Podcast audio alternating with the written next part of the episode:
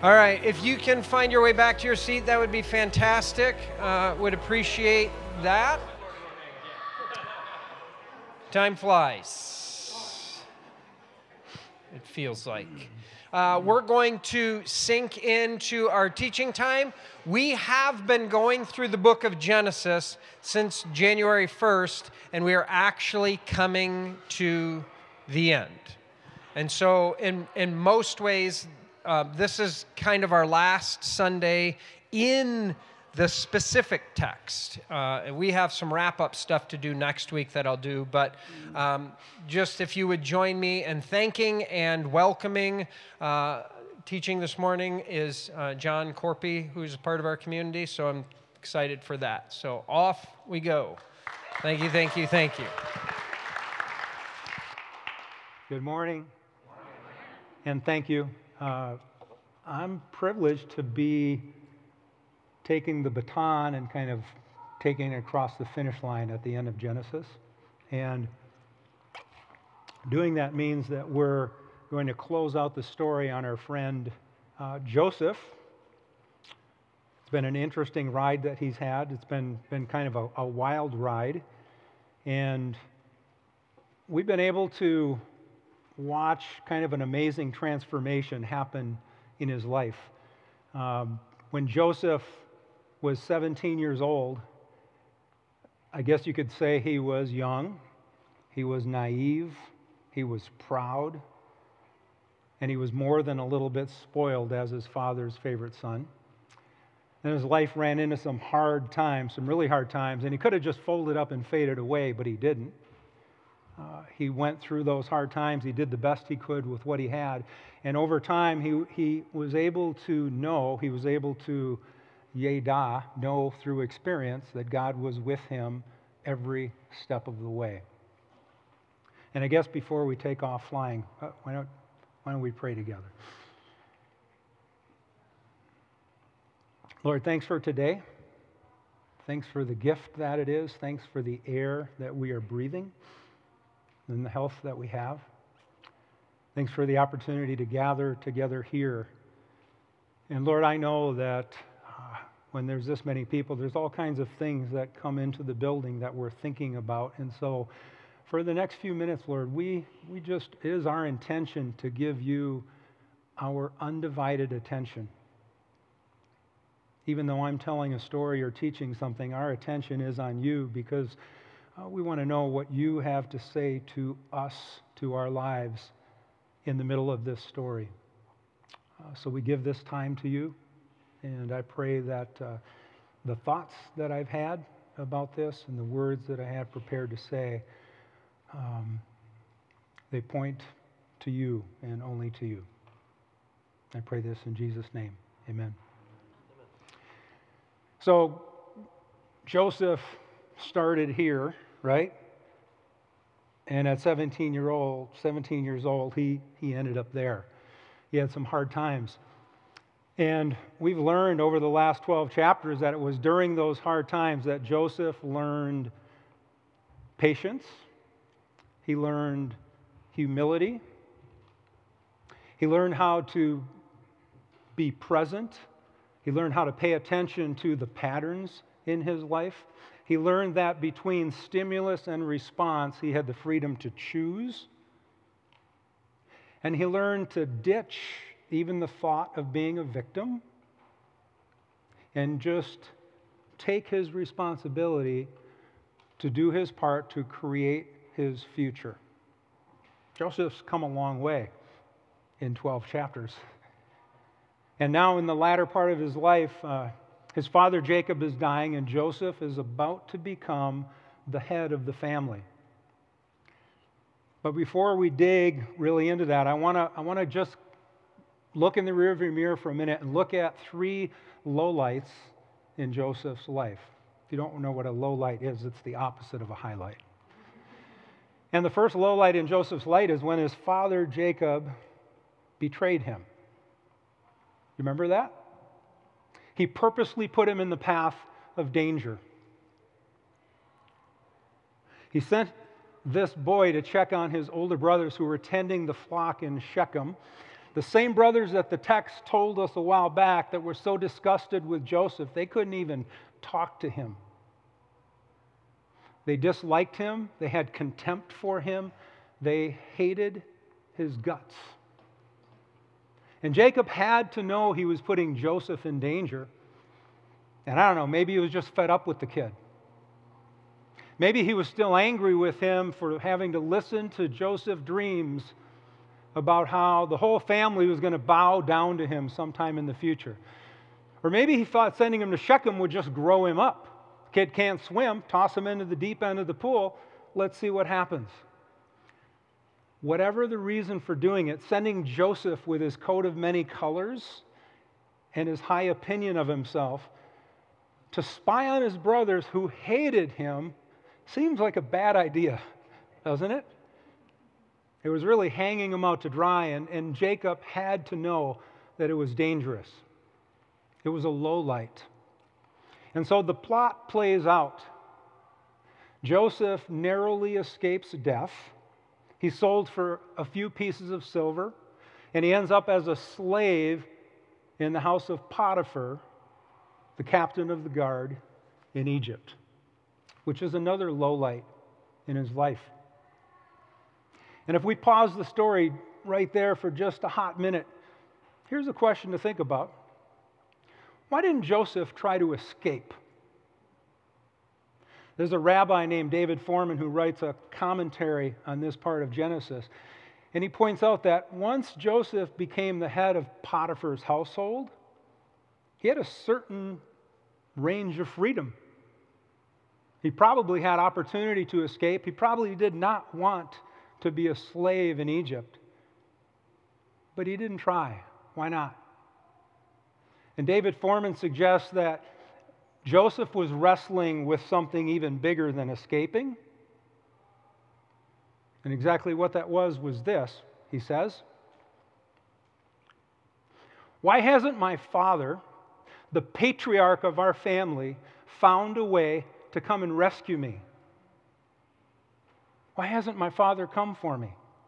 Because that's what you do when your son is in trouble, right? Maybe my father doesn't want me to come home. Joseph had no way of knowing that his father thought he was dead and his brothers were going to stand by that lie. We know it because we get the advantage of reading the text, right? But all Joseph knew for sure was that he had been betrayed, he was a slave, and he was all alone in a foreign country. And that is a lot to hang on a 17 year old kid. It was about as low of a low light as you can have. The interesting thing about it is, through all of that, Joseph did, just did the best he could with what he had. And over the span of a little over a decade, he rises from being a slave in Potiphar's household to second in command of all of Egypt.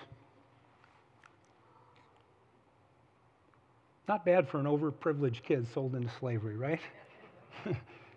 well, for the sake of time, we're going to fast forward to a point in time in the story during a worldwide famine where Joseph's brothers are sent from Canaan to Egypt in search of food.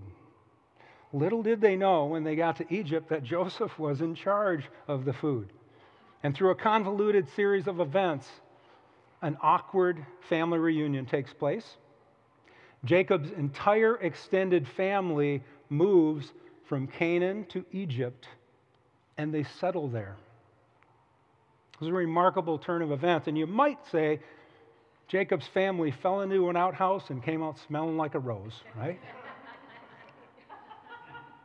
I mean, for the next 17 years, things went well, very well. They were given the best land in Egypt, they prospered, they multiplied. They really couldn't have asked for a better outcome. And so that kind of brings us to the part of the scripture that we're going to look at with Jacob nearing death and Joseph about to take over as the leader of the family.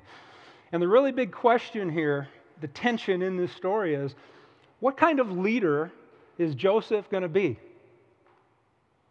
And it's a fair question because if we look at Joseph's father Jacob and Jacob's father Isaac and Isaac's father Abraham, there's been a family pattern of deception, betrayal, and getting even. And you know as well as I do that once those things get set into motion, the whole thing can turn into a vicious cycle. And so I guess at this specific time in his life, the, the even better question is once Jacob dies and Joseph no longer has to defer to his father's leadership, what kind of leader is he going to be?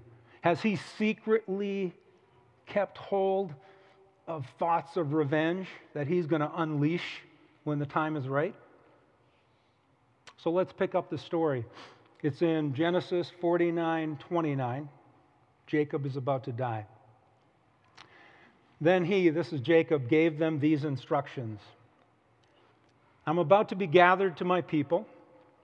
Bury me with my fathers in the cave in the field of Ephron the Hittite. Anybody remember where this cave was? Hmm. Starts with a C. Where? Canaan. Canaan. Yeah, good. The cave was in Canaan. And just to kind of set this straight and, and, get it straight in our minds, Jacob once was in Canaan. He's now in Egypt. When he dies, he wants to go back to be buried in Canaan in a cave, right? Jacob threw everybody a giant curveball by asking to be buried in Canaan after living in Egypt for 17 years. And I thought it'd be a good time to kind of remind ourselves why Jacob might have wanted to be buried in Canaan. And I guess I need a volunteer to help me. It's a multiple choice question. Somebody between, hmm, right there. Okay. Um, I have a multiple choice question, and, and the question is why did Jacob want to be buried in Canaan?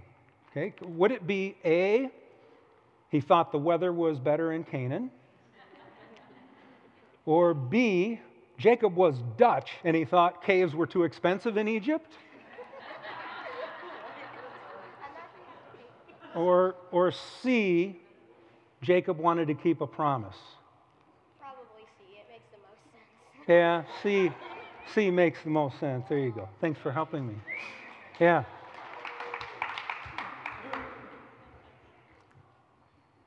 Here, these are sweethearts. I heard it's homecoming this week. You might need a sweetheart. Okay. So Jacob wanted to keep a promise. And it was God's promise he wanted to keep. Jacob thought he was going to be the one to fulfill God's promise to Abraham and fill the land of Canaan with his people. But he filled the land of Egypt with his people, right? And so now, with his dying wish, he's asking them to take him from Egypt back to Canaan to be buried. It's his way of keeping the mission of filling the promised land alive even after he is not. Does that make sense?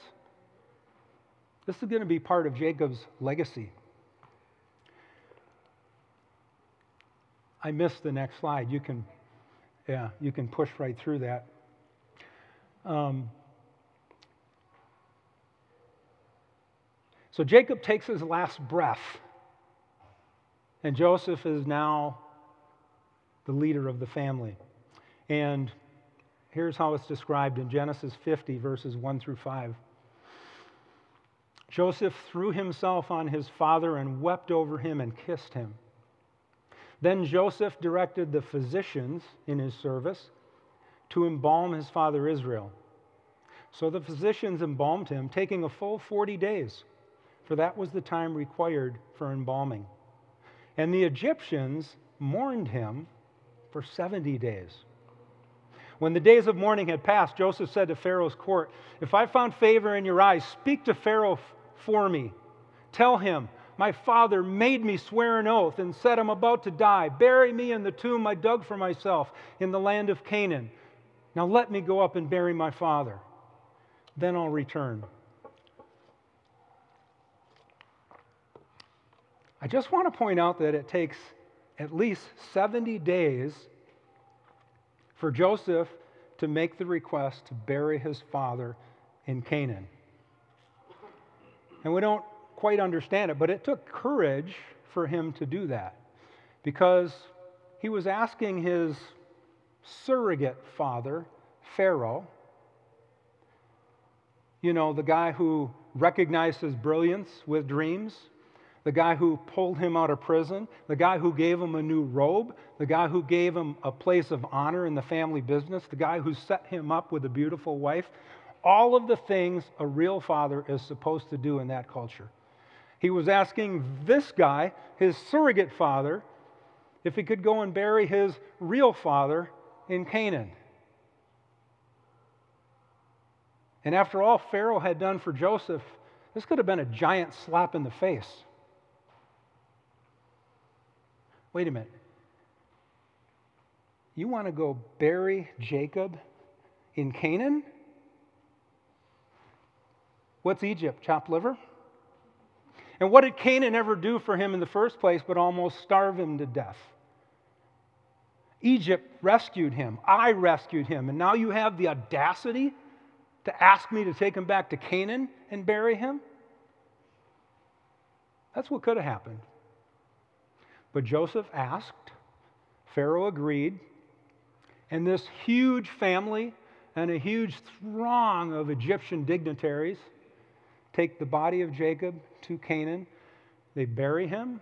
Jacob's last wish is granted. And then that huge family makes their back to Egypt, to the lives, the comfortable lives they've known for the last 17 years. And all is well. Except not all is well. Genesis 50 15. When Joseph's brothers saw that their father was dead, they said, What if Joseph holds a grudge against us and pays us back for all the wrongs we did to him? Now, to put this in perspective, I mean, it's been almost 40 years since Joseph's brothers sold him into slavery. It's a long time to carry the weight of guilt. And these guys were afraid that with Jacob gone, Joseph all of the mercy, grace, and forgiveness he showed him was just going to evaporate. They were afraid that the real Joseph was going to show up and they were going to get what they deserved.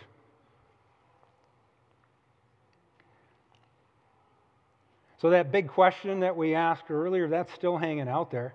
With Jacob now gone and Joseph now the head of the family, what kind of leader is he going to be? What's he going to do now that he holds all the power? and he finally has the chance to get even. Genesis 50, 18 through 21. His brothers then came and threw themselves down before him. We're your slaves, they said. But Joseph said to them, Don't be afraid. Am I in the place of God? You intended to harm me, but God intended it for good to accomplish what is now being done, the saving of many lives. So then don't be afraid. I'll provide for you and your children. And he reassured them and spoke kindly to them. The first time I read that, I, I, think I said to myself, don't wait just a cotton picking minute.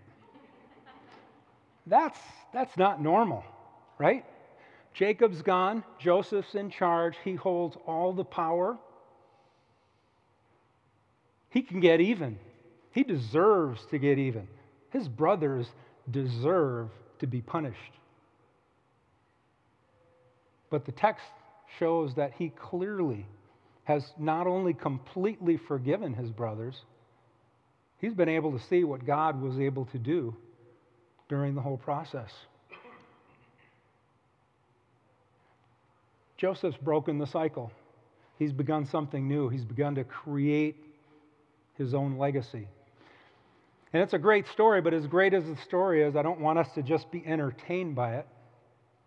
I want us to understand, uh, understand and see a principle at work that allowed Joseph to do what many people cannot do.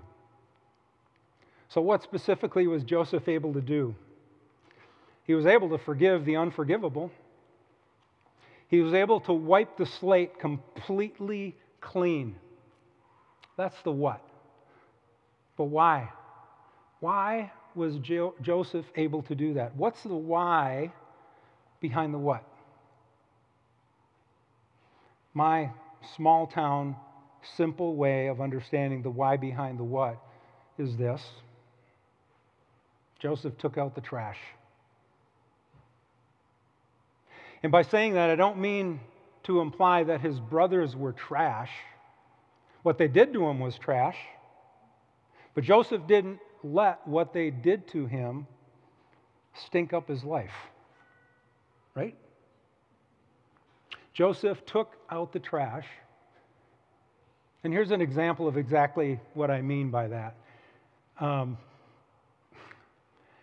I like to fish.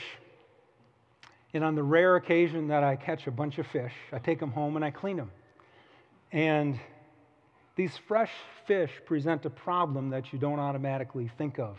Because on one side of my cleaning station are these beautiful fillets that are going to make a beautiful meal if they're processed properly.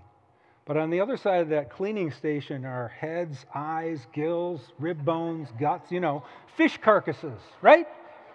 And they got to be processed too. So I double bag them and I take them from the house out into the garage to this big blue container where they sit until Thursday morning, where I roll that container out to the garage. Oh, you already know where this is going, don't you? Does your husband fish? No, I used to. Oh, okay. All right. Yeah. So there's a problem. Sometimes I catch the fish on Saturday, and it's a long ways till Thursday. And especially if the weather is warm, it only takes like a day for those rotting fish carcasses to start polluting the neighborhood with a stench. I mean, there are wild animals congregating around my garage, vultures circling in the air. There's detour signs set up so people can avoid our house. Okay? Smell a little bit fishy. My neighbor used to freeze them I w- then take them out. Yeah, yeah. I have, a, I have a friend who freezes their fish carcasses, and he told me about it. But I think that's just crazy. There's a hundred ways I could screw that up. My dad used to plant them under the rose. Yeah. One time I found my wallet in with the fish carcasses that I had frozen. Don't ask me how it happened, but that was one way out of a hundred I could screw it up. anyway, in, in my mind, it's a good idea, but it's crazy. But you know what else is crazy? Choosing to keep those rotting fish carcasses in the house and living with the stink. Getting used to it, rationalizing that it's not really that bad, making excuses for it, but nobody would really live with the stink, right? I mean, that's just ridiculous. And you probably know where I'm going, don't you? How many of us hold on to the trash of anger, resentment, and other stuff that just stinks up our lives? It sits there in our hearts. Maybe we push it as far off to the side as we can so we, we don't see it. But it begins to rot away and it stinks up our life, and that stink stinks up other lives. You with me?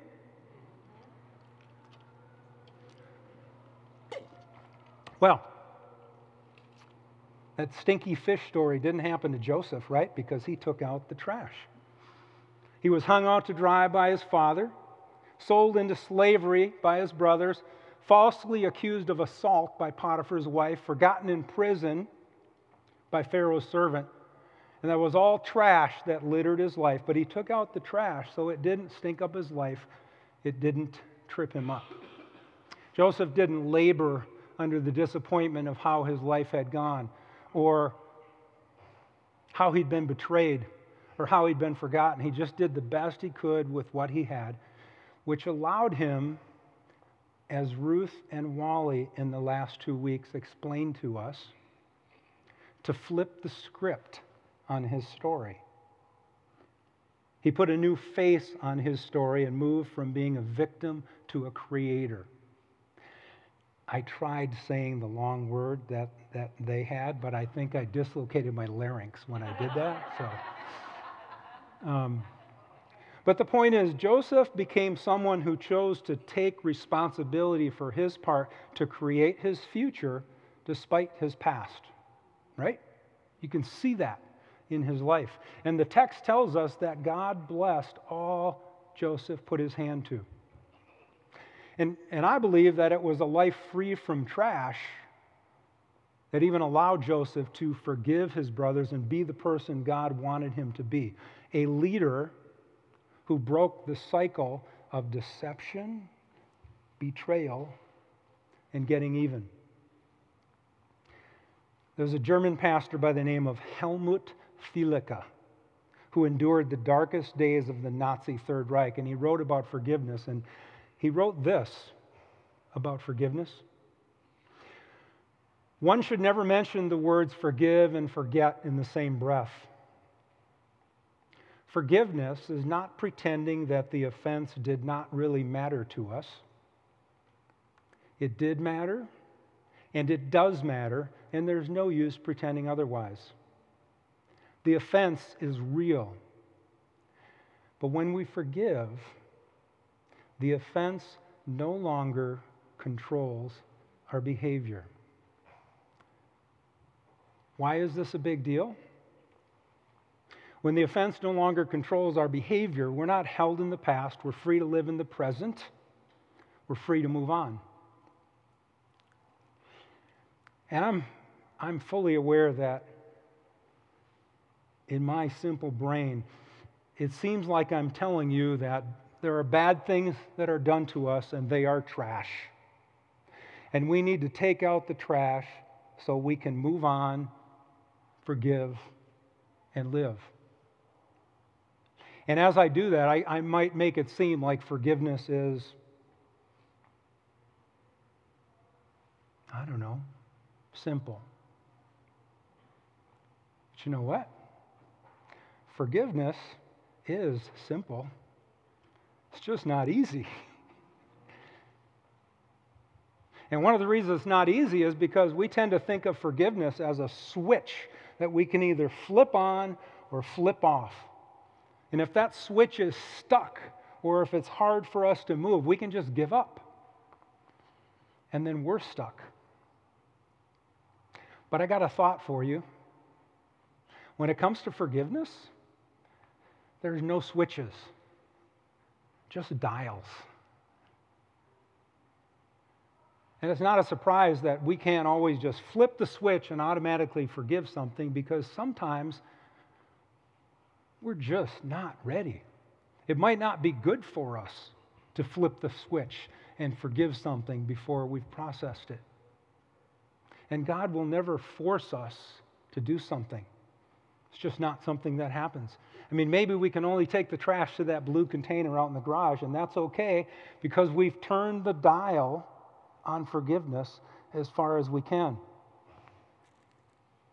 And if we'll just keep trusting God and trying, eventually, I think we'll be able to turn the dial of forgiveness all the way like Joseph did. But sometimes it just takes a little time. When we read Joseph's story, terrible things happen to him, and just a few chapters later, he's forgiving his brothers with a kindness, compassion, and generosity that is just unbelievable. What's easy to forget is how long it took. Joseph was 17 when he was sold into slavery. He was 56 years old when his father died. That's 39 years of living and learning. That's 39 years of trusting and trying. Maybe at 17, Joseph was able to just turn the dial of forgiveness just enough so he could do the next right thing. And as he struggled through the struggle, doing the best he could, he came to know from experience that God was with him every step of the way, and he was able to trust God more and keep turning that dial until forgiveness was complete, which is what we saw in Genesis chapter 50. Someone said that forgiveness is really the ultimate act of trust in God. It's trusting that you don't have to make things even because you believe that God's got it. In fact, as one of the songs we sang, the fact is, God has you in the palm of your hands right now, and there is no better place to be. And it doesn't matter what your circumstances are. You could be at the lowest point in your life right now, and there could be no hope. And I can tell you from experience that even then, especially then, God has you in the palms of his hands. Believe that, trust in that, act on that, and watch what happens. Would you pray with me?